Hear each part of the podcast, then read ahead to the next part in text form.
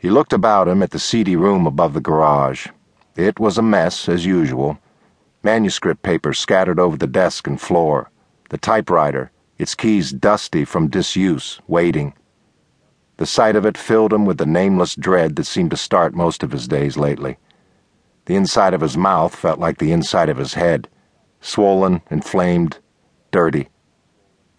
There was an empty Jack Daniels bottle and a second, one third empty, on the desk next to the typewriter, silent evidence of the origin of his condition. No, not the origin, just a symptom. The origin was harder to pin down, required more thought than Howell felt able to muster.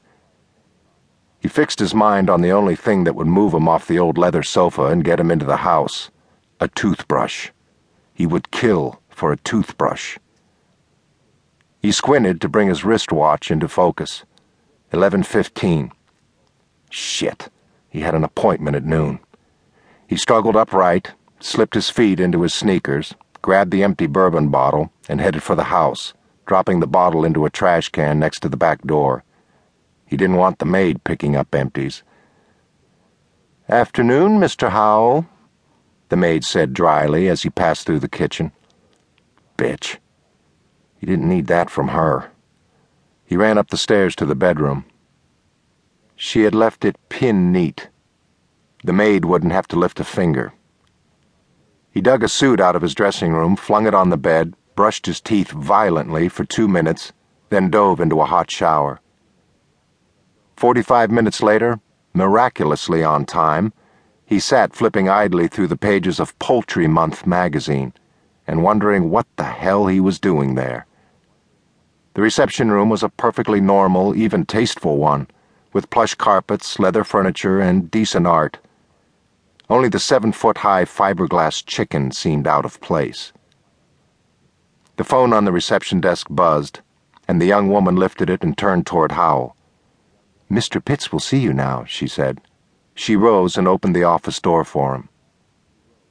Lurton Pitts came at him from behind the huge desk like a baseball manager comes at an umpire after a questionable call.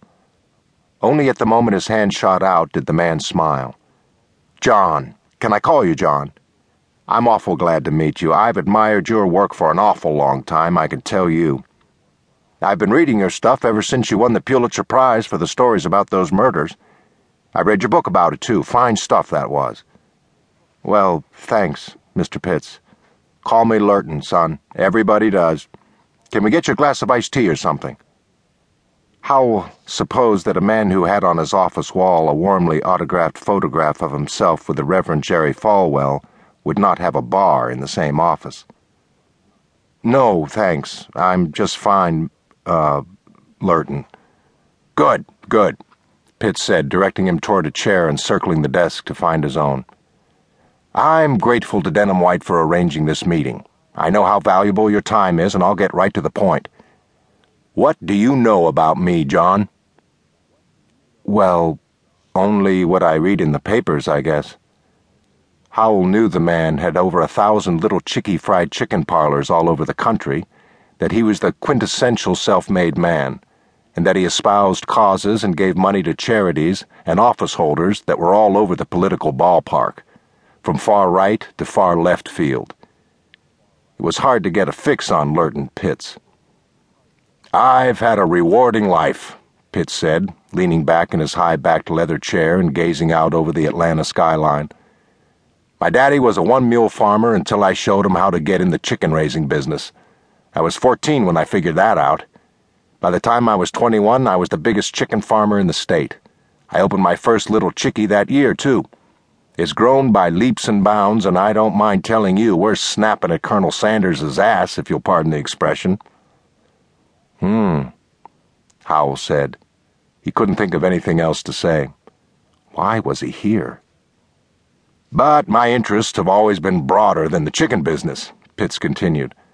I'm interested in foreign relations. Bet you didn't know that.